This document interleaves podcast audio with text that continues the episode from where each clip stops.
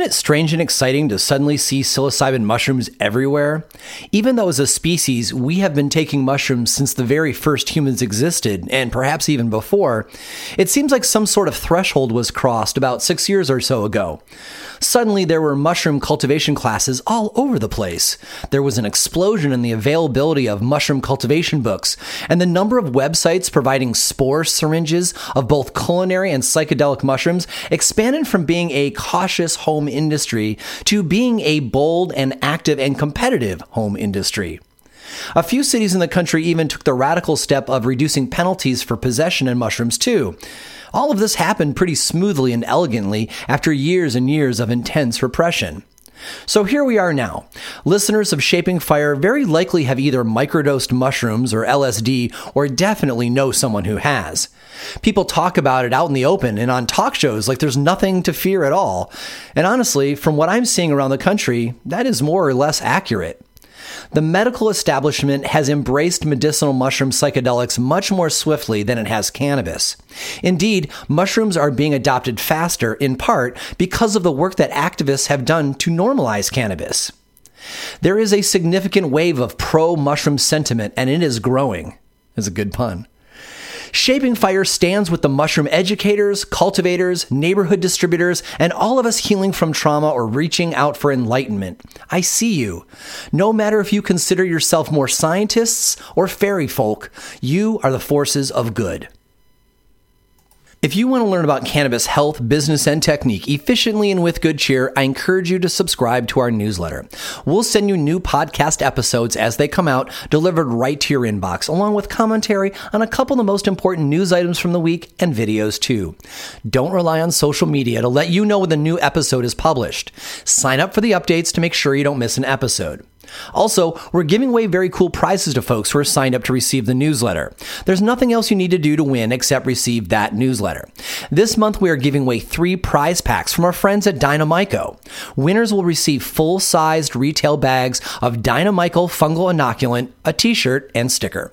So go to shapingfire.com to sign up for the newsletter and be entered into this month's and all future newsletter prize drawings. You are listening to Shaping Fire, and I am your host, Shango Los. Today, my guest is Adam Bramlage. Adam Bramlage is founder of Flow State Micro, working one on one with clients to individualize microdosing dosages, protocols, and experiences. Along with the San Francisco Psychedelic Society and the Microdosing Institute, Bramlage is the co founder of Microdosing Movement and co founder and lead facilitator for the Microdosing Support Network, the world's first bi monthly free support group for microdosing education. Adam also spent more than a decade in California cannabis, cultivating sun grown organic flowers and working in distribution and manufacturing. He sold his companies and pivoted into mushrooms after using psilocybin to treat his treatment resistant depression. Today, we're going to compare and contrast several approaches to microdosing psilocybin mushrooms. Welcome to Shaping Fire, Adam. Thanks for having me. Nothing I'd rather do than talk microdosing with you today. fantastic, fantastic. So, you know, we should probably state right from the jump that we're going to be talking about mushroom therapies that are still federally illegal. And while there has been an increase in both licensed and unlicensed research into mushrooms, we're going to be talking about a substance that is illegal without question. So, neither Adam nor I are suggesting that you use mushrooms, and we are certainly not offering you any. Um, with the episode today, our goal is to provide a quality interpretation of the knowledge that's already publicly available so you can make informed decisions for your health and when you go to vote. So this statement covers the entirety of the episode too. So please enjoy the episode in an academic way that it was intended. So Adam, anything you want to add to that before we move on? Yeah, I always like to mention I'm not a medical doctor and I am not advising you to do anything. We are simply here to educate you and talk about microdosing. Fabulous. All right. So, with us all on the same page on that, let's get started by setting a little bit of context here. Certainly, much has been said about taking full psychedelic trips on mushrooms of, you know, two or three or more grams. And we know that these experiences can offer both psychological and spiritual healing and connection. And that's great. But today, we're going to be talking very specifically about taking regular, very small doses of psilocybin mushrooms a few times a week. Adam, what can microdosing offer an enthusiast that is different than taking a more traditional dose of a few grams? That's a great question. And I think the easiest way to sum it up is when you're microdosing, there are no classic psychedelic effects. So when you're doing a large dose journey, uh, you might have visuals, you feel extremely high, you are aware that you've taken a substance, time may be distorted, visuals will be distorted. Nothing like that happens when you're microdosing. It is considered a subperceptual dose, meaning below the perception that you're really noticing it. Um, you might notice slight bit of energy increase in mood, um, but other than that, it does not have any classic psychedelic effects. The flowers are not talking to you. the The doorknob doesn't have a mustache. You know, it's something that you take in your day to day life. You can still function. You can still be a parent. You can still drive a car. You can still work your job. So I want to get across to your listeners that microdosing is very different than large dose journeys or macrodosing. It doesn't have any psychedelic effects, and you're taking a very, very small, what we like to say, subperceptual amount, meaning below the perception that you notice it, of psilocybin. That's great. So let's let's talk a little bit about that threshold point very specifically because at, at some point we're going to be talking about people of about you know how much is in a microdose for the for the various protocols that we're going to be talking about and you know some people are like all right so so what is subperceptual and what is not? So so clearly we're not talking about you know freestanding hallucinations and the examples that you gave. But but some people aren't sure whether or not subperceptual is for example um, at low doses some people feel like something is brewing in their belly. Like they can feel something might come on but with microdosing it doesn't ever come on. It's just like you feel like there's something brewing. Is is that considered sub um, perceptual or is or is are there are there gradations to that yeah, that's a great question, and it's different for everyone. And again, subperceptual might not be the best word to describe it because there's plenty of people that feel energy when they're microdosing. Okay. What we want to make a delineation between is microdosing, where maybe you're feeling a little bit of energy and you're getting that extra boost per se, to mini dosing, which is anxiety in my stomach I really feel the substance. I'm wondering if I'm coming on. Is it going to get stronger? So there is a fine line between the mini dose and the microdose, and that's different for everybody, right? So what we like to say when we're educating people is everybody needs to find their individual sweet spot a microdose for me might be different than a microdose for yourself. Everybody has different levels of tolerances, different ways that these mushrooms work with their body. So, again, it's different for everyone. Some people do like to feel a little bit of energy, like to feel a little bit more of the substance when they are microdosing. So, they may take a little bit more. I think it's important when you're microdosing that you're still able to do everything that you would do in your normal life right? And I say that a lot of times anxiety is a good indication if your dose is too high or if it's a microdose. If you've taken psilocybin and your anxiety is heightened and you're not feeling like being social, I believe, in my opinion, that that's a mini dose and that's not a microdose. A microdose should be at a level that makes you more sociable, that lowers your anxiety. So, what's important in microdosing is that when people are experimenting with it, they have to start low and go slow. They have to start at a really low dosage, and then they have to experiment with what is too much, what is too little, and what is just right. It's kind of the Goldilocks analogy now that I think about it. You know, you have to start low, go slow, but maybe you might have to take a little bit too much sometime to realize what the difference is between subperceptual microdose and a mini dose. So, when I was originally learning microdosing, uh, people tended to suggest to me, anyway, that a default setting microdose was 0.1 gram.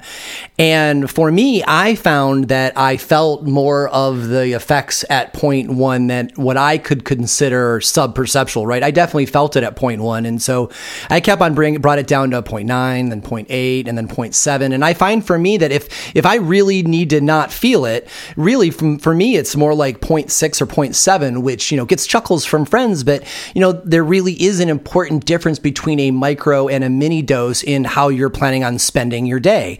So if we're if we're if our goal is to start uh, low and increase slowly um, what would you consider to be you know based on what you're hearing from people reporting to you how low is the appropriate place to start like is you know is like 0.05 like a like a place to start and then like go up by 0.01s or or what are you what are you seeing in your experience yeah, I think 0.05 is exactly where you start, which is 50 milligrams. And, you know, I run a microdosing support network with the San Francisco Psychedelic Society twice a month, and we have people show up that share with us their personal stories. And one gentleman a few weeks ago, uh, a full grown ass man, probably weighing between 180 and 200 pounds, which shows you that it's not strictly related to size of the person or weight, uh, was telling our group that he only needs 0.02 or 20 milligrams. Wow. So, what I want to get across to people is people, everyone is unique and different. There's no standard dose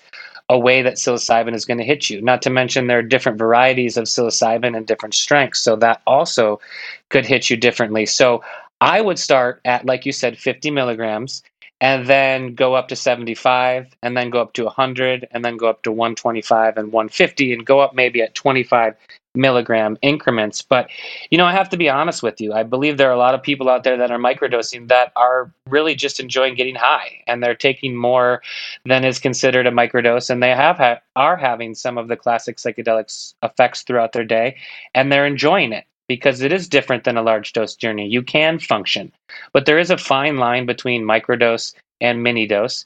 And um, it depends on what you're looking for. And again, with the start low, go slow, uh, 50 milligrams is a great place to start. So if somebody is taking that little bit more than a microdose so that they're now taking a mini dose and they do feel it and it's just adding positivity to their day so long as it's not taking away from their you know functioning the way they want to during the day is there any inherent reason why a microdose is superior than that slightly larger mini dose I mean, who am I to say that either one is superior, really? You know, to be honest with you, I have days where I mini dose or I might be out in nature and and I want might take a little bit more for connection. You know, that's unique to the individual and their experience and what they get out of it. Again, I, I'm not anyone special to say that people shouldn't thoroughly enjoy mini dosing. I mean, I know that there are times where I enjoy concert dose when I dose properly. And there are times when people enjoy the museum dose, which is a little bit less than a concert dose. So again, I think there are great ways to mini dose and museum dose and concert dose. But here's the caveat and the disclaimer is you have to be, you know, somewhat of an expert psychonaut. You have to somewhat know what you're doing because these are powerful tools and you want to be safe and you want to be in a good set and setting. So again, I really don't work with people in large dose or mini dose. I like to just strictly stay in in the micro dose area, but absolutely there are benefits from mini dosing and people that enjoy taking a little bit more. Um, so yeah, I, I, think that there are there are benefits to each level of dose. And again, you know, we've seen that Terence McKenna for a long time, and the five grand hero journey has been a sign of, you know, the large dose. And in, in reality, there's also Kilindi Iyi who was talking about taking 30, 40 grams of mushrooms. So uh, again, you know, dosages are different and unique to everybody. And um, I can't say that microdosing is superior to mini dosing, but what I want to say um, about keeping it in that microdosing range is, uh, you know, it's it's it's more subperceptual. You're not noticing um, necessarily that you're high as much. Fantastic. So, one thing before we go on to talking specifically about the Stamets, I know we're not talking about macro doses today, but you're so well versed at, at talking about psychedelics. Would you please uh, explain set and setting for folks? Because even if it doesn't have to do with the show today, I think it's a healthy thing for us to remind and make sure more people are aware of. Yeah, set and setting is something that Leary developed years ago, I think still while he was at Harvard. And it's the idea set meaning your mindset, and setting, meaning the outside environment that you're in. And the idea is psychedelics are powerful, powerful tools. These are not for everybody, right? And set, you have to take them when you're in a good mindset. These are not something you should take when you're really struggling or uh, having a really difficult time. And then setting, you have to be so careful when taking large doses about what your outside setting is. And to be honest with you, in the past, I've been very, uh, you know, I've definitely taken large doses in the wrong settings, and it has been very uncomfortable. And I would not recommend it to anyone. So, for beginners out there who are thinking about a large dose journey, again, the idea of set and setting uh, tends to be the most important factor, uh, probably next to dosage, um, that depends or uh, decides whether or not you have quote unquote a positive or a quote unquote bad experience. Right on. Thank you for that. So, the focus of today's episode is to compare two of the most popular protocols for taking low doses of psilocybin mushrooms. And the first is the protocol offered by Paul Stamets, and the second we will talk about is the approach offered by James Fadiman. Now, both scientists are seen as visionaries in the field, and it isn't our goal to really say one is necessarily better than the other. Um, these protocols usually involve taking a combination of mushrooms and other supplements and and when taken together, these these different attribute or components are known as a stack. So people you often hear people refer to them as the Stamets stack or the Fadiman stack. Um, our goal is to present each of them today in such a way that you can weigh them for yourself and more importantly discuss them with other people. So Adam, would you please walk us through the combination of substances that Paul Stamets suggests mushrooms be taken with together as the Stamets micro microdose stack.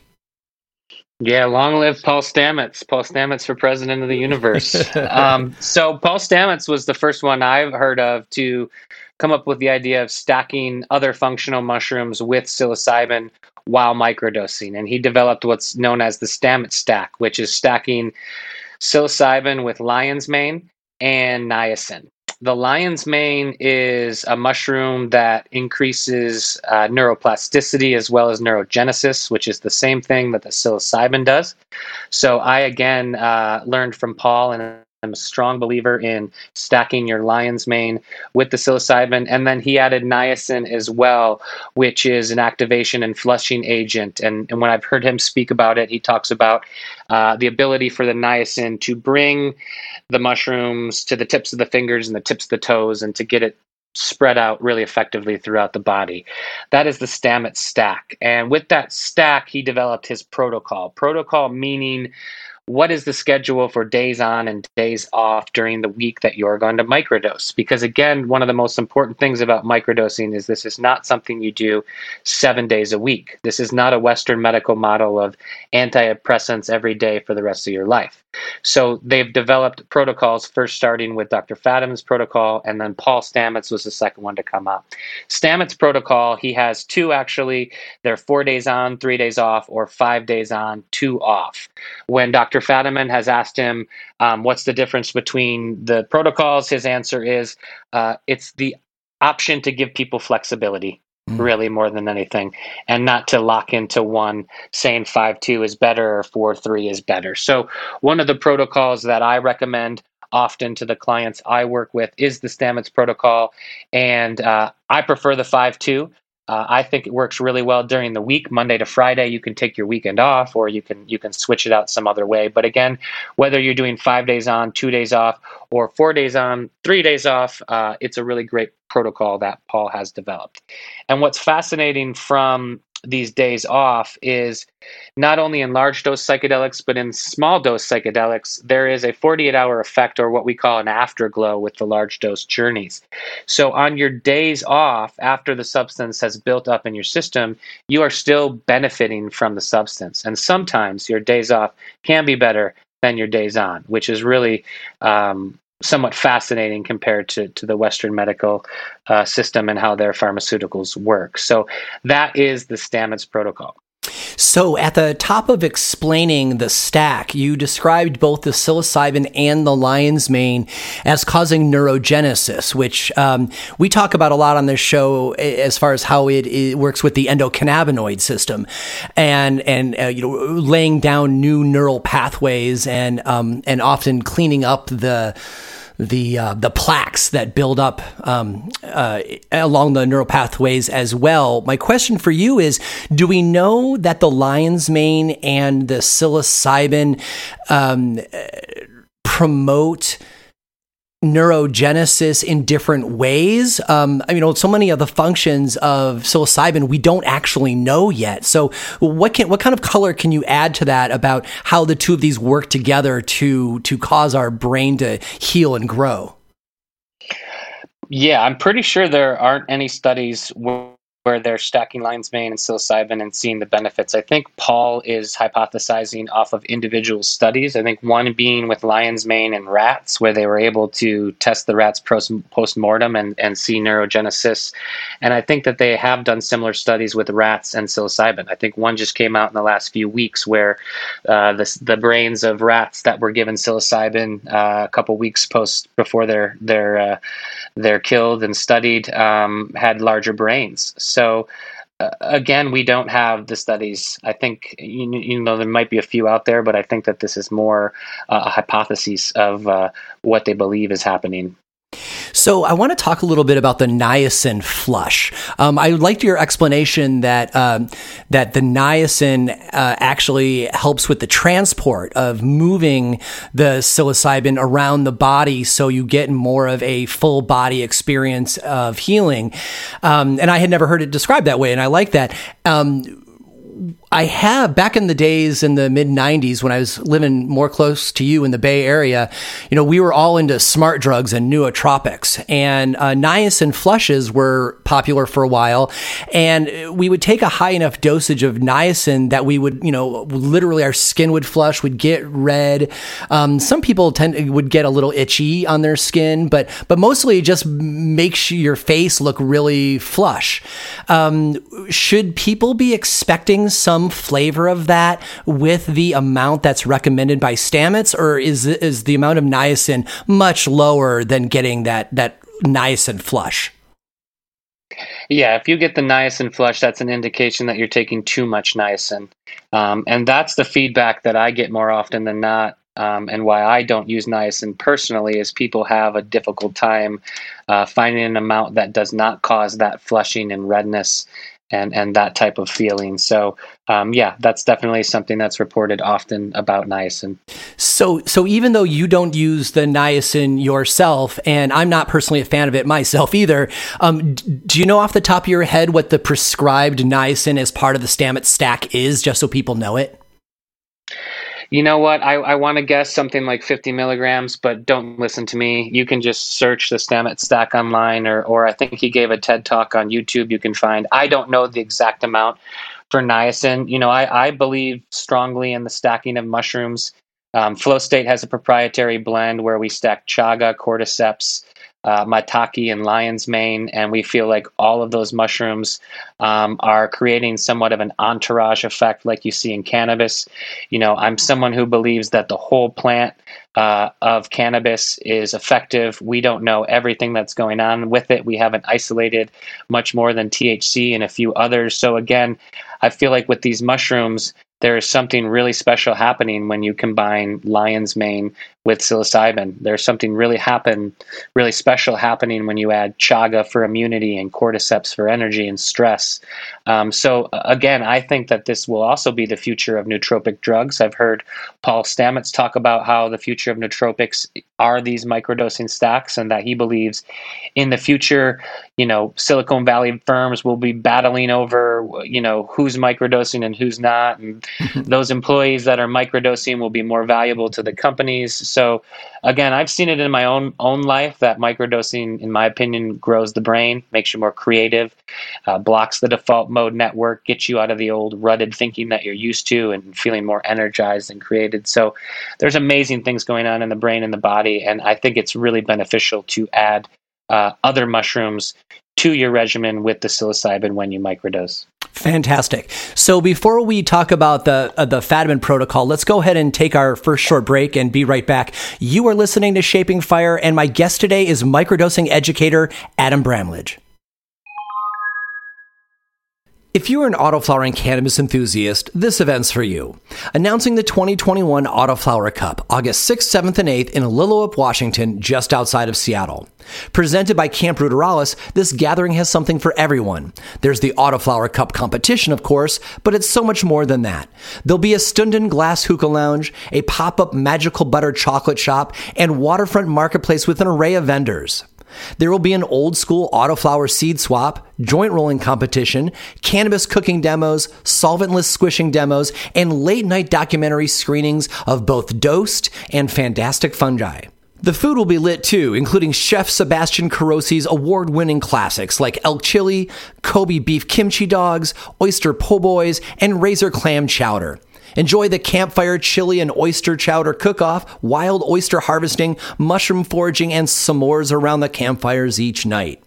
Each day there, Dan Jimmy of Mandalorian will teach about autoflowers, and there will be presentations on closet cultivation and hunting for psilocybin mushrooms.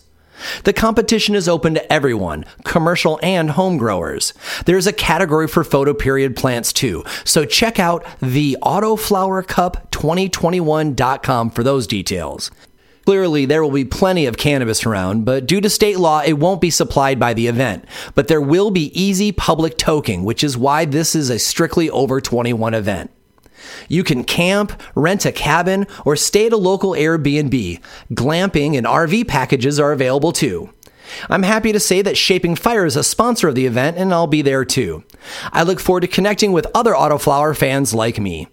So get all the details at theautoflowercup2021.com and follow the Instagram at theautoflowercup2021.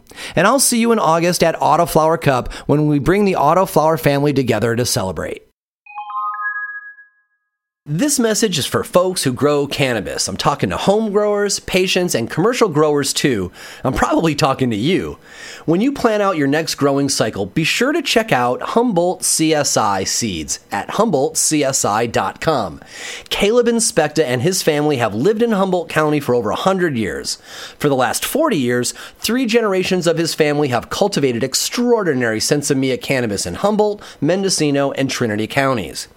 Because of his lineage and the hard earned experience that comes from growing up smoking and sifting large populations of cannabis plants in Northern California, the seeds you'll cop from CSI will be winning genetics based on longtime heavy hitters and updated and resifted to bring out new and exotic traits and better yields. Go ahead and ask around. Caleb, also known as Inspecta and Pirates of the Emerald Triangle, is a breeder's breeder. He reaches way back and works with significant strains, recreating them in new and interesting ways that you'll love as a toker and a grower, as well as offering you some surprises that will delight serious seed traders and cultivators. Humboldt CSI goes a further step and selfs all these chemovars so you know all the seeds will be female. These are not experimental feminized seeds. Humboldt CSI releases some of the best female seeds available anywhere, and it will show in your garden. Folks grew quite a bit of CSI Humboldt Genetics last year here on Vashon Island, and everyone was pleased. The patients had beautiful female plants and didn't have to cull half of their garden as males. The folks growing for the fun of getting high grew colorful flowers with exceptional bag appeal and great highs. And breeders had 7 out of 7 females in a pack, which gave them a lot of phenotypic choices. Take a moment right now and visit HumboldtCSI.com. You'll find an up to date menu of both feminized and regular lines, along with photos and descriptions. That's HumboldtCSI.com. One of the reasons why no-till cannabis growing is so valued by farmers is because the mycelium networks in the soil remain established from year to year. And we know these fungal networks are essential because they are the nutrient superhighways that extend far and wide in the substrate to feed your plants. The trouble with growing in new living soils or blended cocoa substrates is that it takes most of the plant's life just to create these mycelium highways. Dynamyco endomycorrhizal fungi inoculant reduces that time and gets your plant eating a wider array of nutrients faster. And it's three times the concentration of the other popular brand in the US at 900 propagules per gram of two fungal species selected specifically for cannabis cultivation. Dynamyco is the result of 30 years of research and trials at the Volcani Agriculture Research Institute in Israel. It has also been vigorously trialed by cannabis and food growers across the U.S. Dynamyco is now available at grow shops and on Amazon in the United States. I love using Dynamyco to both speed up the growth of the mycelium networks in the soil, but also as a biostimulant to make clone cuttings more virile. You can see side by sides showing the comparative growth on their Instagram at Dynamyco. If you demand reliable growing results and appreciate the importance of an active root zone in creating a thriving plant, I encourage you to check out dynamyco.com and use the store locator to find out where you can get yours. That's D Y N O M Y C O.com. Shaping Fire listeners can get 10% off any size of Dynamyco on Amazon or dynamyco.com by using the discount code Shaping Fire, one word, no caps. Whether you are starting with new beds or pots, or if you want to add some zing to tired soil, choose Dynamyco to maximize your plant's potential. Dynamyco Endomycorrhizal Inoculant. Welcome back. You are listening to Shaping Fire. I am your host, Shango Los, and our guest this week is microdosing educator Adam Bramlage. So before the fir- before the break, we were finishing up with the Paul Stamets stack, and that is a stack of psilocybin, niacin, and lion's mane, and then the protocol, uh, which determines suggestions for how many days to take it and then how many days to take a break. Now, um, Paul Stamets, because he is you know a visionary and incredibly popular, that's often the first uh, protocol that people run into just because Paul Stamets is kind of everywhere as a mushroom god. Um, but James Fadiman is also wildly respected among mushroom people, and he's an active teacher, um, well spoken, and you know pretty universally respected as well. So his protocol is slightly different than Paul's. And so I think it's well worthwhile to consider his and then kind of compare and contrast them.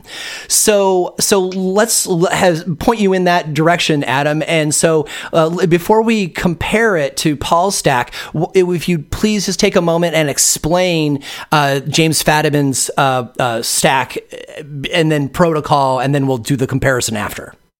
Awesome. Yeah, and just a brief background on Dr. Fadiman. About 13 years ago, he wrote a book called The Psychedelic Explorer's Guide, which was somewhat of a guide for people who wanted to take large dose journeys and how to safely and effectively do so. In that book, it was the first time that he mentioned microdosing, which was using small doses of psychedelics. After writing that book, he began to get hundreds of emails from people all over the world telling him miracle stories about how microdosing helped everything from shingles to uh, you name it, just about everything. So that's basically where the modern microdosing movement started. Was 13 years ago with the Psychedelic Explorer's Guide. Uh, Dr. Fadiman decided that he needed to come up with a protocol um, for people on how to properly dose. And so his idea and his protocol is one day on, two days off.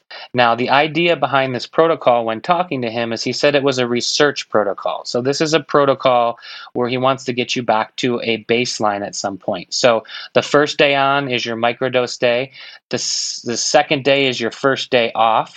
That is your afterglow day. That is your 48 hour effect day. You still should be getting effects from the microdose on your first day off. Now, your second day off, for research purposes, is when you return to a baseline and are quote unquote sober.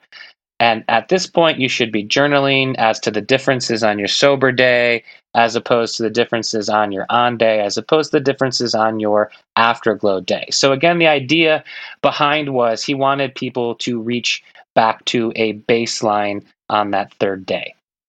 So, does does James Fadiman recommend um, anything else in his stack other than the psilocybin? For example, like the niacin or the lion's mane or something else? You know, I was just watching a new podcast with with Dr. Fadiman today, and he he believes strongly in in the stacking of of mushrooms. You know, I'm not going to say per se which one he uh, he approves of, but yeah, he definitely I, I, think believes in in the stacking of mushrooms and what Paul's doing and what Flow State is doing, and and you know um, I've definitely heard him talk to that, but I'm not going to speak for him right, right here. So um, so if he is doing a research protocol. Um, I like the idea that brings us back to a baseline.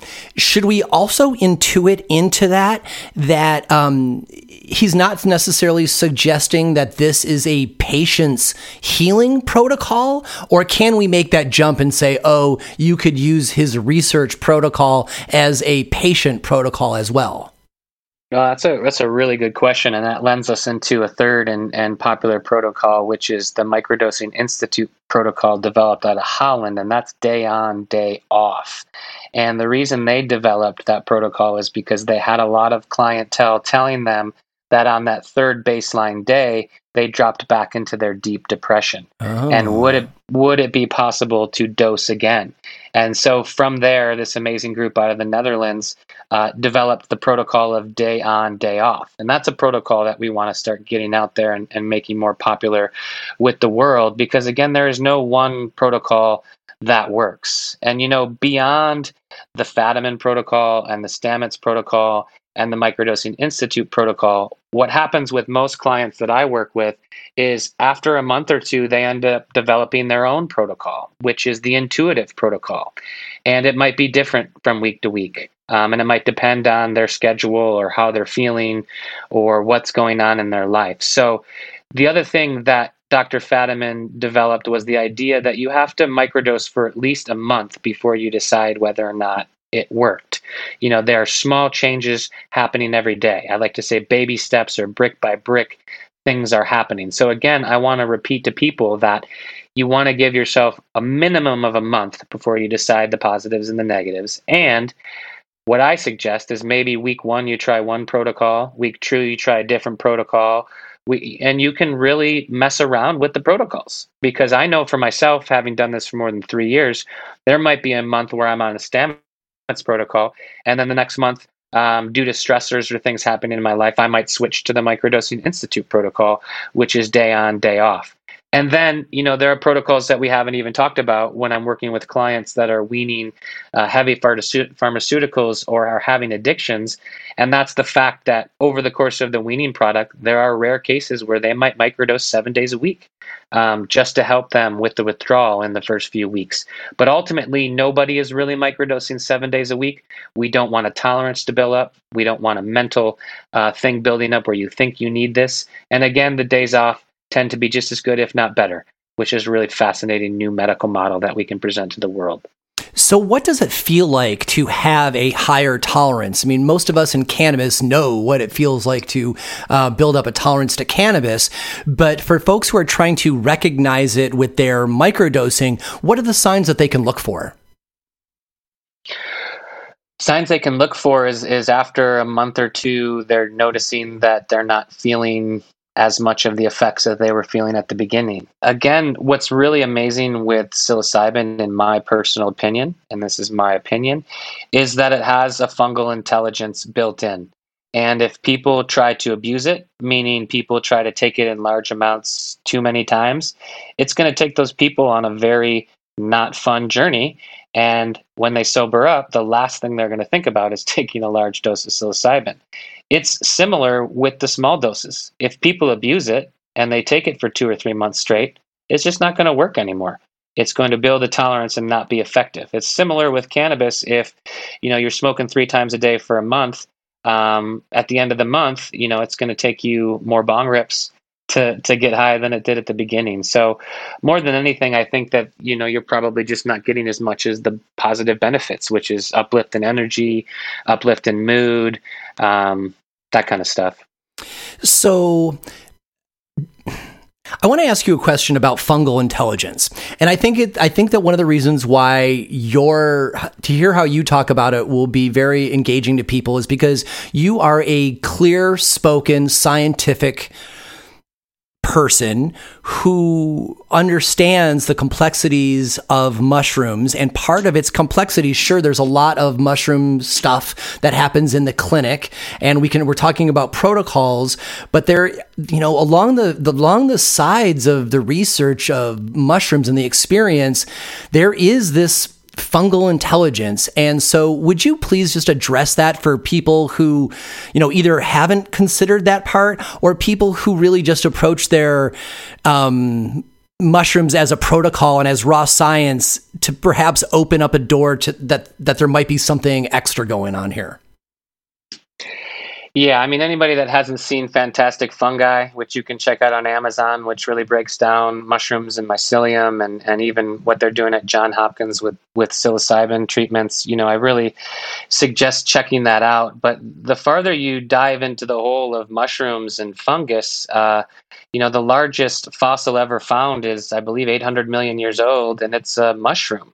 And basically, what we're finding now is that plants and animals derived from mushrooms. We know that, right? So it's not surprising that these mushrooms heal us or help us or our tools or grow our brains. So in my opinion and and other people talk about this i am by no means the creator of this idea there is an intelligence to these plant medicines to these mushrooms and i'm sorry but we're never going to be able to figure out the levels of this intelligence in a lab it's just not quantifiable. It's just not trackable. It's beyond human brain. And so when I'm working with people, I like to remind them that this isn't just a nootropic or a vitamin or a supplement. Like this is a sacred tool.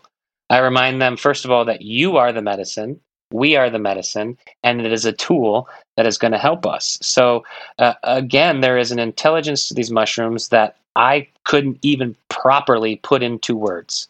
And if people are humble enough to believe that and to try, um, I really feel like it's something that is not only going to change people's inner workings, but also our planet. You know, I, have I'm a big fan of Paul Stamets, and I agree with him. I think the answers to global warming and everything that we're facing right now is mushrooms. I'm talking about mushrooms to eat up plastic, mushrooms to eat up garbage, mushrooms to clean up uh, Chernobyl and toxic waste, and uh, you know, also for our own personal health. You know, Paul Stamets figured out a way to use mushroom extract to save the bees from bee colony collapse. And that's another thing he says about microdosing. Paul Stamets believes microdosing is how we're going to crack the code to solving the problems of the future. He believes that by people microdosing more often, creating new neural pathways and thinking outside of the default mode network, that we're going to be able to solve these problems that we haven't been able to solve. And in my personal opinion, that fungal intelligence was part of the Mayan tradition, the Aztec, the Egyptian, all of these traditions. They've been using these mushrooms and these plant medicines to get intelligence and figure out how to do many things from probably building their pyramids to you name it. So, again, there is an intelligence that we're never going to be able to put into human words. I recently saw a meme that I really uh, enjoyed, and it said, um, "Psychedelics is nature trying to speak with us," and um, and and I liked I like that sentiment. And you know, there there are a lot of people who do experiment with microdosing that may not immediately embrace the fungal intelligence part. Uh, I've got friends who who at the beginning didn't really care about that part. They wanted to microdose because they write software and they wanted to, you know, be able to envision the software differently and and and and see more big picture. So they started taking that to be to be better at their job. And a couple months into it, you can see them evolve into, you know, having some kind of respect for the fungal intelligence. And, and that's kind of funny, right? Because regardless of who you are that you bring to this psilocybin around your belief in fungal intelligence, it kind of gets done to you anyway. yeah, it's, it's fascinating. You know, it's, you don't, yeah it it it, it yeah i don't it, i'm speechless right now because the, the, the, long and short of it is it has a unique relationship with everybody that it works with And I am blown away day to day with how many messages I get from clients that are improving their lives and improving their lives in ways where now their wife wants to microdose. Now they want to get their daughter microdosing and off of her antidepressants. And it's just an amazing spiral of people healing themselves and then helping others to heal. So let's, uh, before we go to our second break, let's talk a little bit about. Um, uh, individualized medicine. So you've mentioned a couple times uh, about um, you know how, how people tend to get started and they you know they, they they're learning from somebody whether it be a friend or an educator or a book or wherever and so they'll they'll, they'll start following a protocol that has been recommended to them. And over time, um, they start to do the intuitive protocol, you called it. So, would you talk a little bit about that transition from um, a protocol that we've been taught to a protocol that we've designed ourselves? I'm sure that working with um, as many students as you have, that you, you have perhaps a few best practices for adapting a protocol you've been given into one that you've made yourself.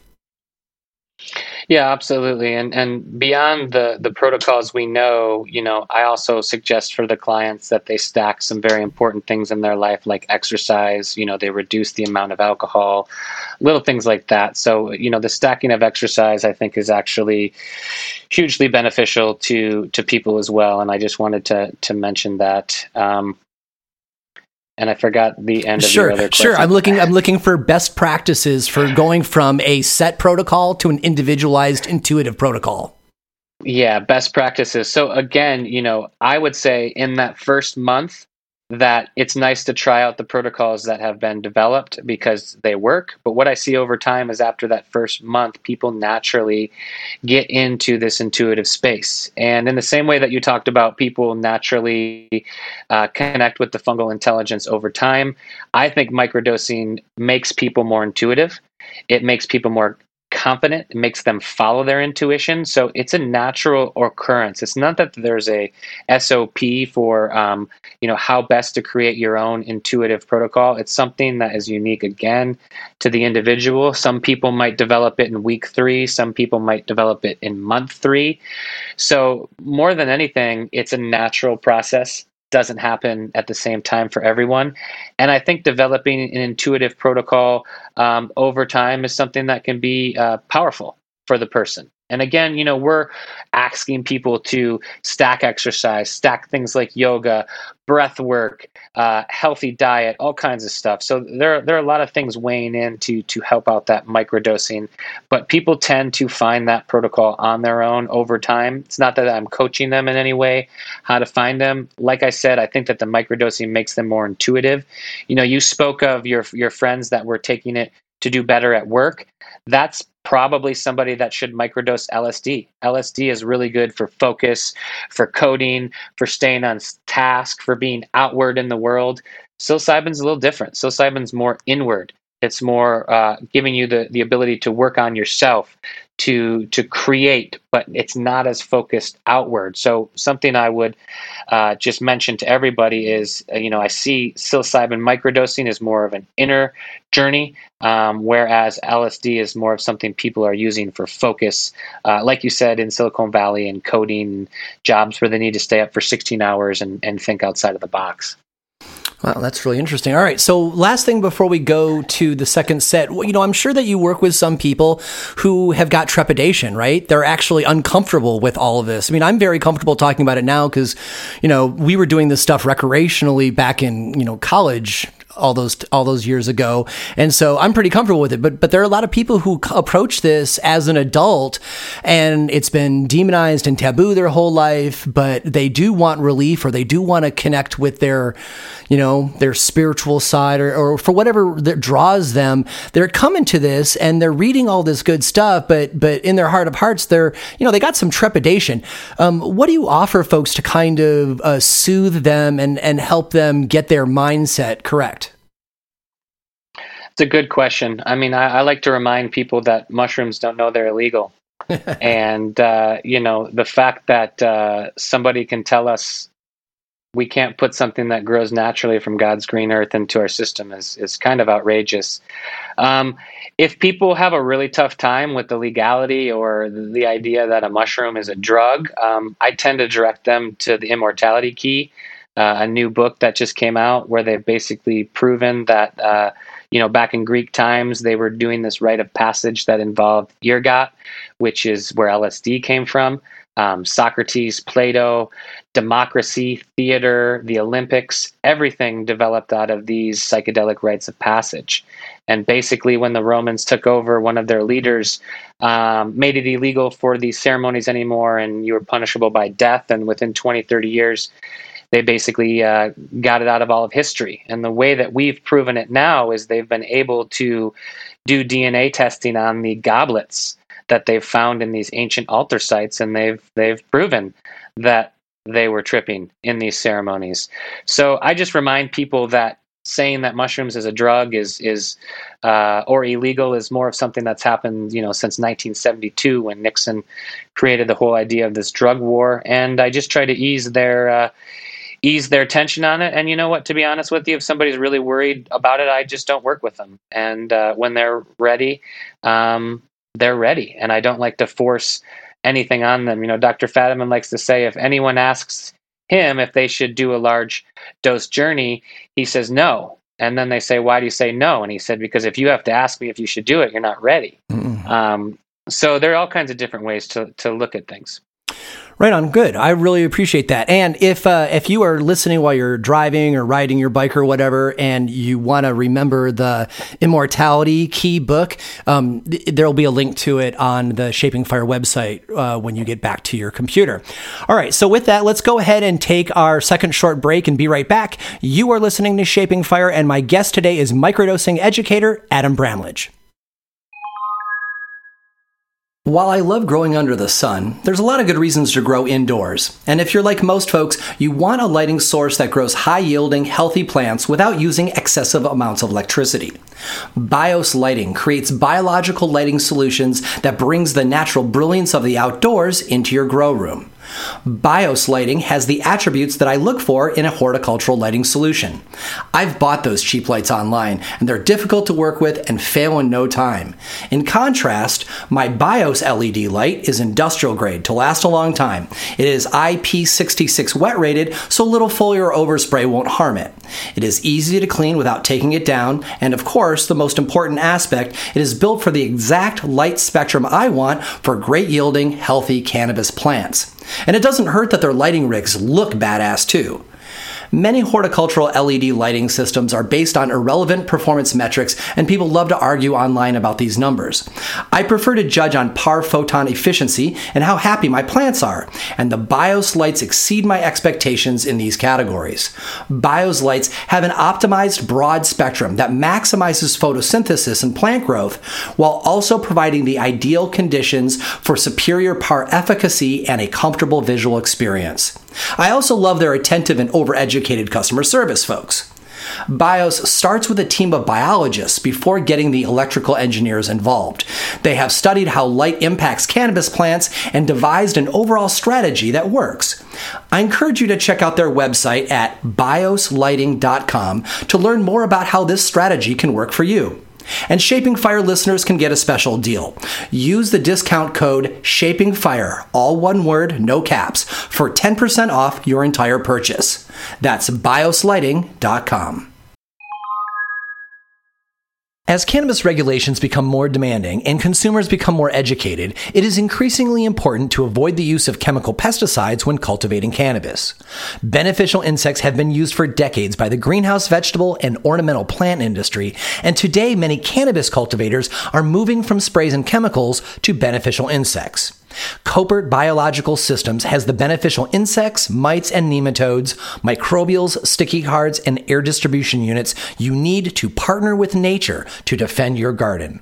Whether you manage acres of canopy or have a simple grow tent in your home, Koppert is ready to help answer your questions and help you transition away from chemical sprays towards clean and natural solutions. Since 1967, Koppert has assisted growers in identifying pests and devising reliable solutions while providing healthy insects and mites that will protect your yield. Since the 1990s, Koppert has been a leader in cannabis pest and disease control worldwide and have highly trained consultants to assist you in Canada and the US from coast to coast. No matter where you live, Koppert Biological Systems can help. Visit Koppert.com, choose your country, and get detailed information. That's Koppert, K O P P E R T.com. For the most up to date cannabis related biological control information, you can also check out their Instagram at Koppert Canada. You know getting away from pesticides is good for health and good for business, and Koppert is ready to help. Visit Koppert.com today.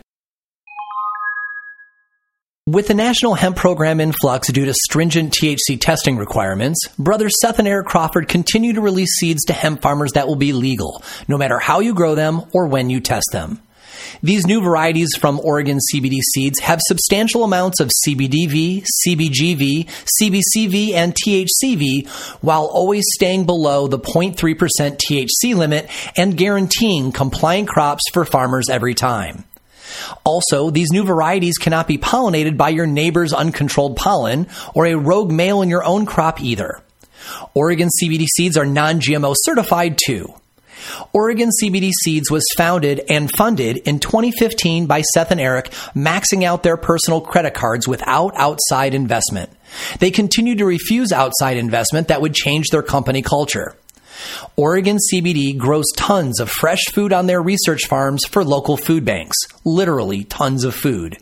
They also give away tens of thousands of pounds of R&D flower to patients. As their company began to succeed, Seth and Eric started donating money to the cannabis medicine and hemp fiber cause too by giving millions of dollars to Oregon State University in order to establish the world's leading cannabis genomics research program. And they treat their employees right. Oregon CBD pays for full health and dental coverage for their employees, a 401k program, and their minimum starting wage is 20 bucks an hour. Plus everyone shares food from the farms.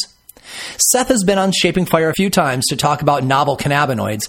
You can check out episodes 25 and 37 on CBD cultivars and the hemp market, episode 66 on triploid cannabis genetics, and the very first Shaping Fire Live, episode 47, with Seth and soil expert Jeff Lowenfels talking about autoflowers. If you are a hemp farmer and you want to grow reliable seeds that are sure to thrive and pass testing, check out OregonCBDSeeds.com to learn more about buying seeds for the 2021 season. That's OregonCBDSeeds.com. Welcome back. You are listening to Shaping Fire. I am your host, Shango Los, and our guest this week is microdosing educator Adam Bramlage. So, um, regardless of what protocol you decide to go with uh, in your journey, you know, most people run into the same handful of challenges or or attributes of microdosing and, and it's good to know about your possibility of running into them in advance. So uh, i've made a short list of things that people have asked me about or i've experienced with psilocybin and we're going to go through those with adam now so that you know you can have a full picture of what this looks like and you can know what you might run into and you'll have some solutions in advance. So adam i think that one of the biggest issues that we have for folks are people trying to get the right dosage. And during the first set, um, you you know we talked about the the, the starting low and increasing slowly, and uh, people probably get that. But but I mean like specifically measuring doses to make sure that you get uh, the proper amount. These num these these weights that we're talking about are very specific. So um, what do you recommend to your clients to to make sure that they are actually getting the dose that they're trying to get?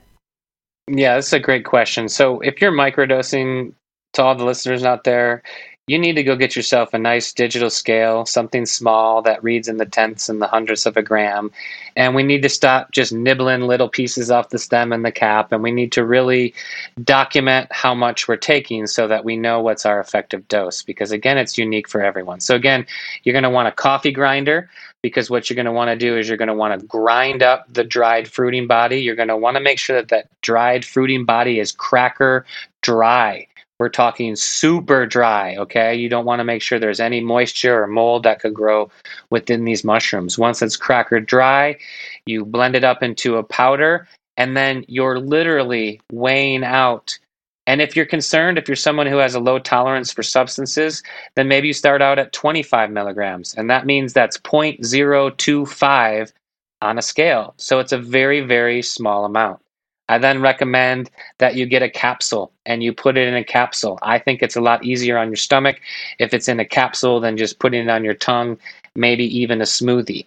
Um, so that is probably the best way to do it. But we really need to take the time and the care to get a scale, to weigh it out. I suggest grinding it up. Why I think grinding it up helps is I think it breaks it down a little bit more for your system and it's already more broken down and more available for you than if you were just to munch the fruiting body. So that's my biggest suggestion is is getting that scale. Again, 50 milligrams is probably the good place to start for most people. If you're really concerned, the lowest I've ever heard still having an effect is 20 milligrams. You can start there. Um, if you're a regular psychonaut and, and, you're like 50 just doesn't sound like a big enough number for me, start at 100. Um, but once people start getting over 200 milligrams, it's usually um, not a microdose for most people. Some people have a higher tolerance. And some people might think that 200 milligram to 400 milligram is that mini dose range. I know it is for me. Um, and that's another way that you could use it. But if you're going to start slow, uh, you start low and go slow, you need to get a scale, you need to grind it up. You need to make sure that everything is cracker dry, and uh, you know, be logging it in a journal. You know, day one, I took 25 milligrams, no effect. Day two, I took 50 milligrams, noticed improvement in my mood. So again, these are all things that people need to take upon themselves and uh, really get scientific about it.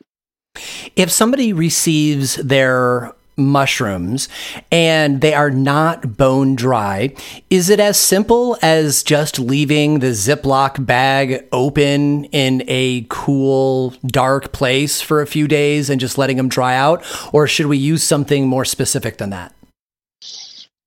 Yeah, I mean, it all depends on your environment and, and where you live and what to do. I know some people will even use a dehydrator. I don't know. I, I, think the best thing to do is, yeah, keep the bag open, keep it in a place where it breathes and it gets air. Um, there are packets you can add that help suck the moisture out. Um, you even see them in cannabis. So there's a lot of different ways and things you can do to to get the last of that that moisture out. All right. So when measuring doses, there is one more variable, and that's the fact that there are a lot of different types of psilocybe mushrooms that contain psilocybin, and uh, they have differentiating potencies. Um, I normally act like unless unless I'm having penis envy mushrooms, I I just assume that everything else is pretty much going to be the same and I just dose as I will. But is there something more sophisticated than that that we should be aware of for adjusting our dosing weight to the potency of the mushroom variety that we are taking? Yeah, that's a great question. And there are a few mushroom varieties out there that are uh, way more potent than others. You know, penis envy is is the big name that um, I'm always hearing and talking about, and I just don't know that penis envy is um, a good one for everyone to microdose because it's too strong. Um, I know I took one time what I thought was a penis envy microdose, and it took turned into a full on uh, large dose. So again, if you're going to microdose with penis envy, I'm I'm guessing you're using very very small amounts, and and you should be uh, more careful than with other varieties. I know I believe it's cyanescens and acerenza, uh, I didn't say that right, but there are a couple other varieties that grow wild that are super, super strong and potent too. Um, most people don't even eat them for large doses. So, you know, the, internet is a great resource to check out all the different varieties and, and what they're good at. But, you know, most people that I'm working with, I'm suggesting that they're using a very mellow um, and stable variety. A lot of people are using golden teachers, uh, you know, Thai. Um, Burmese, a couple different varieties, but uh, penis envy and, and the stronger end mushrooms are probably mushrooms you you would want to save for the large dose journeys. Although um, I know there are groups out there that do like to microdose with the penis envy, so it's all personal preference. Um, but yeah, you need to be aware that some varieties of psilocybe are much stronger than others. And this is a good argument too for knowing your source as well. Um, uh, you know, it's a good sign when the person that you're receiving the mushrooms from can also tell you the variety and uh, you know feel like they're closish to the cultivator.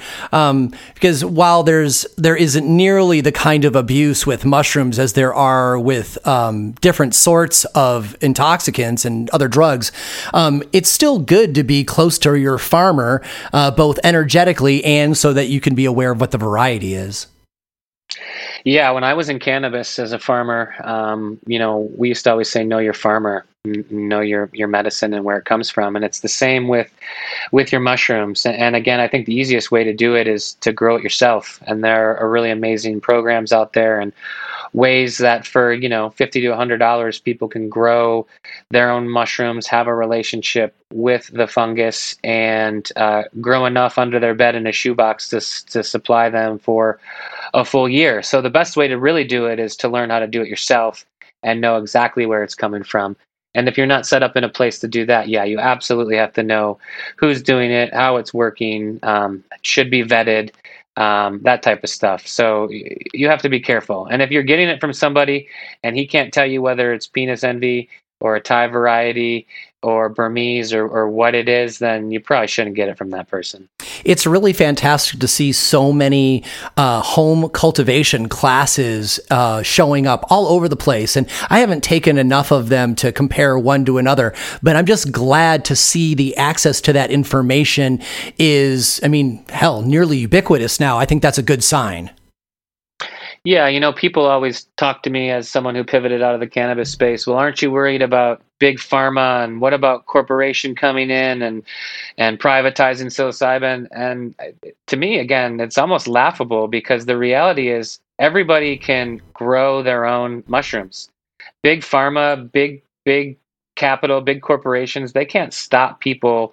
They can't stop the power of these mushrooms. The ability to educate everybody how to grow these on their own. And growing mushrooms in your home is easier than growing cannabis for eight months out in the sun. I'll tell you that much. So, the long and short of it is before we legalize and make it available for companies like my own to provide you microdosing products, we have to decriminalize first, which means we need to give everybody at home the ability to grow, gift, and gather their own mushrooms if you're allowed to legally grow your own mushrooms and provide them to your friends and family, uh, then you don't have to go to the pharmacy and buy the overpriced psilocybin. And then big corporation and big pharma doesn't have that power. So again, I'm not worried about it. I think the most important thing moving forward is that we decriminalize before we legalize. For those of your listeners out there who are interested in this, Decriminalize Nature is a great group to get involved in. And again, we need to continue to decriminalize so that people aren't persecuted and put in jail if they can't afford to buy the legal products. Here, here. So let's talk about tummy aches and nausea. Um, certainly, with uh, larger doses, macro doses, uh, tummy aches and nausea um, as the fruiting body of the mushroom is processed in the gut um, really is um, uncomfortable for a lot of folks. And when I first experimented with with microdosing at at 0.1, um, I figured, oh, it's such a small amount, I won't feel you know any nausea at all, and yet I still feel a little bit of constriction in my gut and a little bit of nausea. And some people experience it even more than that. So um, I'm curious to know what your experience is with um, both um, how common um, nausea is at these low low micro doses and if you have any tips or tricks for decreasing that experience. Yeah can i ask you first did you blend up your dose and was it in a capsule or were you taking it on the tongue and tasting it? How, how were you ingesting? It was a, a non-blended up 0.1 put in a capsule. So there was a there was a firm small mushroom body in the capsule Okay, okay, interesting. Yeah, you know, for me, um, and I suggest again between that 100 and 150 ish milligram range for people starting. I don't get a lot of reports of, of tummy aches. And again, the suggestion is to grind it up and put it in a capsule. The other thing is you got to. I suggest taking it with with food. You know, having some food in your system. So, was there food in your system? Was there not? Yeah, definitely not. That's interesting. I was actually taught to take it on an empty stomach. So the, here's a myth that I got, you know, in college all those years ago. That's not right anymore. Will you speak more to that? Well, it's not that it's not right because I think that there's plenty of people that take it on an empty stomach, and I, I'm someone that intermittent fasts almost daily. I don't really do breakfast, so I'm also kind of taking it on an empty stomach.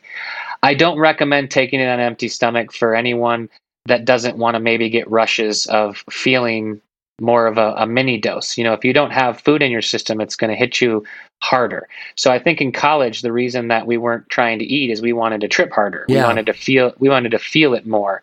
Um, but no, I, I suggest that most people, if their routine is to have food in their stomach in the morning, then they need to have food in their stomach in the morning, or it could help them feel um, uncomfortable. The other thing is, is I think these other mushrooms that you stack together, especially in in the flow state blend, when we stack chaga and cordyceps and maitake, which chaga and maitake are good for the immune system. I think that those also help with the nausea because I don't get any reports from my clients with an upset stomach, nor do I hear much about an upset stomach with the Paul Stamets stack. So, again, the upset stomach could be an issue of maybe no food in your belly um, or maybe even your microdose is a little too high. Um, and then for people that just have an aversion to psilocybin and it's just always giving them a tummy ache, again, after capsulizing it and grinding it up, um, maybe take it with some ginger and uh, have a ginger tea or, or, eat a ginger chew or something like that and, and get some ginger into your system to potentially help your stomach as well.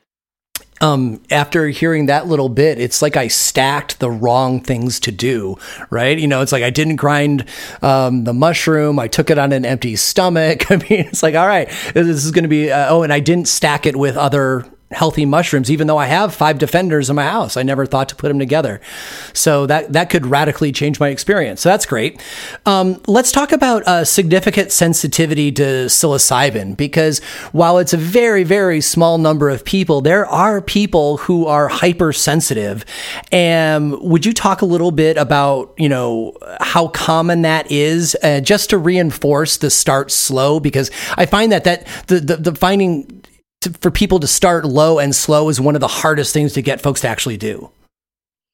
Yeah, I think if you've never taken a psychedelic before, you're absolutely the person we're talking to when we say start low and go slow. You know, for those of us that have had more experiences, you've got more room for error. You can handle it if that large dose experience kicks in or the mini dose. You might actually strap on your seatbelt and enjoy the ride. But for beginners, you really got to take your time. And these psychedelics, even in small amounts, are non-specific amplifiers. And the reason so much healing, in my opinion, happens with the microdosing of psilocybin is all of the traumas or emotions or things that we've buried, maybe even since childhood, that we have failed to deal with, are brought to light. Almost like a spotlight is, is shined on it, and you can't hide it anymore. And you're forced to deal with it, and you're forced to do the work. And that's why so many people are benefiting from this microdosing of psilocybin, especially in regards to um, helping many of my clients get off of uh, 20, even 30 years at times of, of antidepressants and anti anxieties and every pill under the sun that you can think of. So we mentioned at the top that you are not a medical doctor, and we always recommend that people talk to their doctors before, you know, going down these paths and hopefully you've got a doctor that you can be this frank with even though most of us don't. Um, but I say this just to set up the question, Adam, are there are there any particular pre-existing conditions that are um, that suggests that you should not be taking psilocybin mushrooms as a microdose? Is there is there anything that we already know that is is contraindicated? Yeah, great question. So, microdosingpsychedelics.com is a great website that Dr. Fadiman put together that has all those contraindications and all the different medications. Um, again, that we're uh, developing through the the you know more than fifteen hundred reports that he's gotten over the years. So, um, Oh, I just went blank, Shango. What was the question again? Uh, yeah, well, we were talking about uh, pre-existing uh, contraindications. Oh, pre- contraindications, right. So as far as pre-existing contraindications, we've gotten reports, or I should say Dr. Fadiman's gotten reports that lithium is a medication that you should not combine with microdosing, um, as well as a rare form of I believe it's yellow blue or some kind of color blindness where people have reported for a few days after microdosing they're still seeing light tracers um, which is an effect that people get from taking large doses. Um, what's fascinating is there aren't really any reported contraindications to dates with antidepressants and you know many different pharmaceuticals. So for me that's what is so exciting about the future is that these can be used as tools to help people wean off of other supplements. Now, when I'm working with clients that are weaning off of drugs for many years, this is also involving their doctor. You know, they go to their doctor first and they ask for a weaning protocol. And what I'll tell you is majority of the doctors don't have a weaning protocol. They know how to get you on a medication, but they have no clue how to get you off. So mm-hmm. again, you know, you have to go to your doctor first and let them know you want to wean these medications. You ask them for a protocol, you ask them for a safe and effective way, and you take it very, very slowly. So uh, again, you know, weaning off of medications with microdosing is, is something that people should do with assistance with somebody who's guided other people from it. Um, of course, you could do it on your own as well. But again, I'm excited for the future aspect of helping people get off of other drugs and other substances like alcohol, tobacco, heroin, pharmaceuticals. So you mentioned earlier uh, you recommended journaling, and we recommend journaling a lot on this show, both for finding out what cultivars of cannabis flowers you like, or if you're doing a you know a high um, a high potency cannabis oil protocol for you know a uh, for cancer or some other chronic disease. Um, journals are very important. What do you recommend that your clients put in their microdosing journal and why do you tell them that they should have one well, it's really subtle changes when you're working with microdosing. And a lot of people come into microdosing and they want that home run grand slam on their first dose, like they get from a large dose journey. So for me, uh, the journaling is to help them notice the subtle things that are changing. It's to help them look back at their day. You know, I more recommend in, in my practice that people journal before bed as a reflection on their day and how their day went. And what I find is when I have follow up conversations with them, they start the conversation a lot of times with, "Yeah, it was it was a pretty good week. Um, I didn't notice that much." And I'm like, "All right, well, share with me your journal from Wednesday." And they read me their journal, and then they're done, and they're like, "Oh, wait, actually." There were huge, huge improvements this week. So the journaling more than anything is to connect them with themselves, to connect them with where they want to focus and where their days went. Uh, but it's also at the end of the month something that they can look back on and notice that they made giant leaps over the course of a month, but they were simply in baby steps. Well, Adam, I really appreciate you sharing all of your experience with us. And you know, your field is just like, well, I guess cannabis is your field too, but you know, these, these both of these fields um, suffer from a lot of bro science. And one of the good things about this uh, increasing normalization is that we're able to speak more freely with each other. You know, you, we, we've got this episode that people are going to be able to listen to and then talk to their friends and family. And, and this information is being able to be spread in ways that, um, well, not only are more free, but where we can really develop expertise.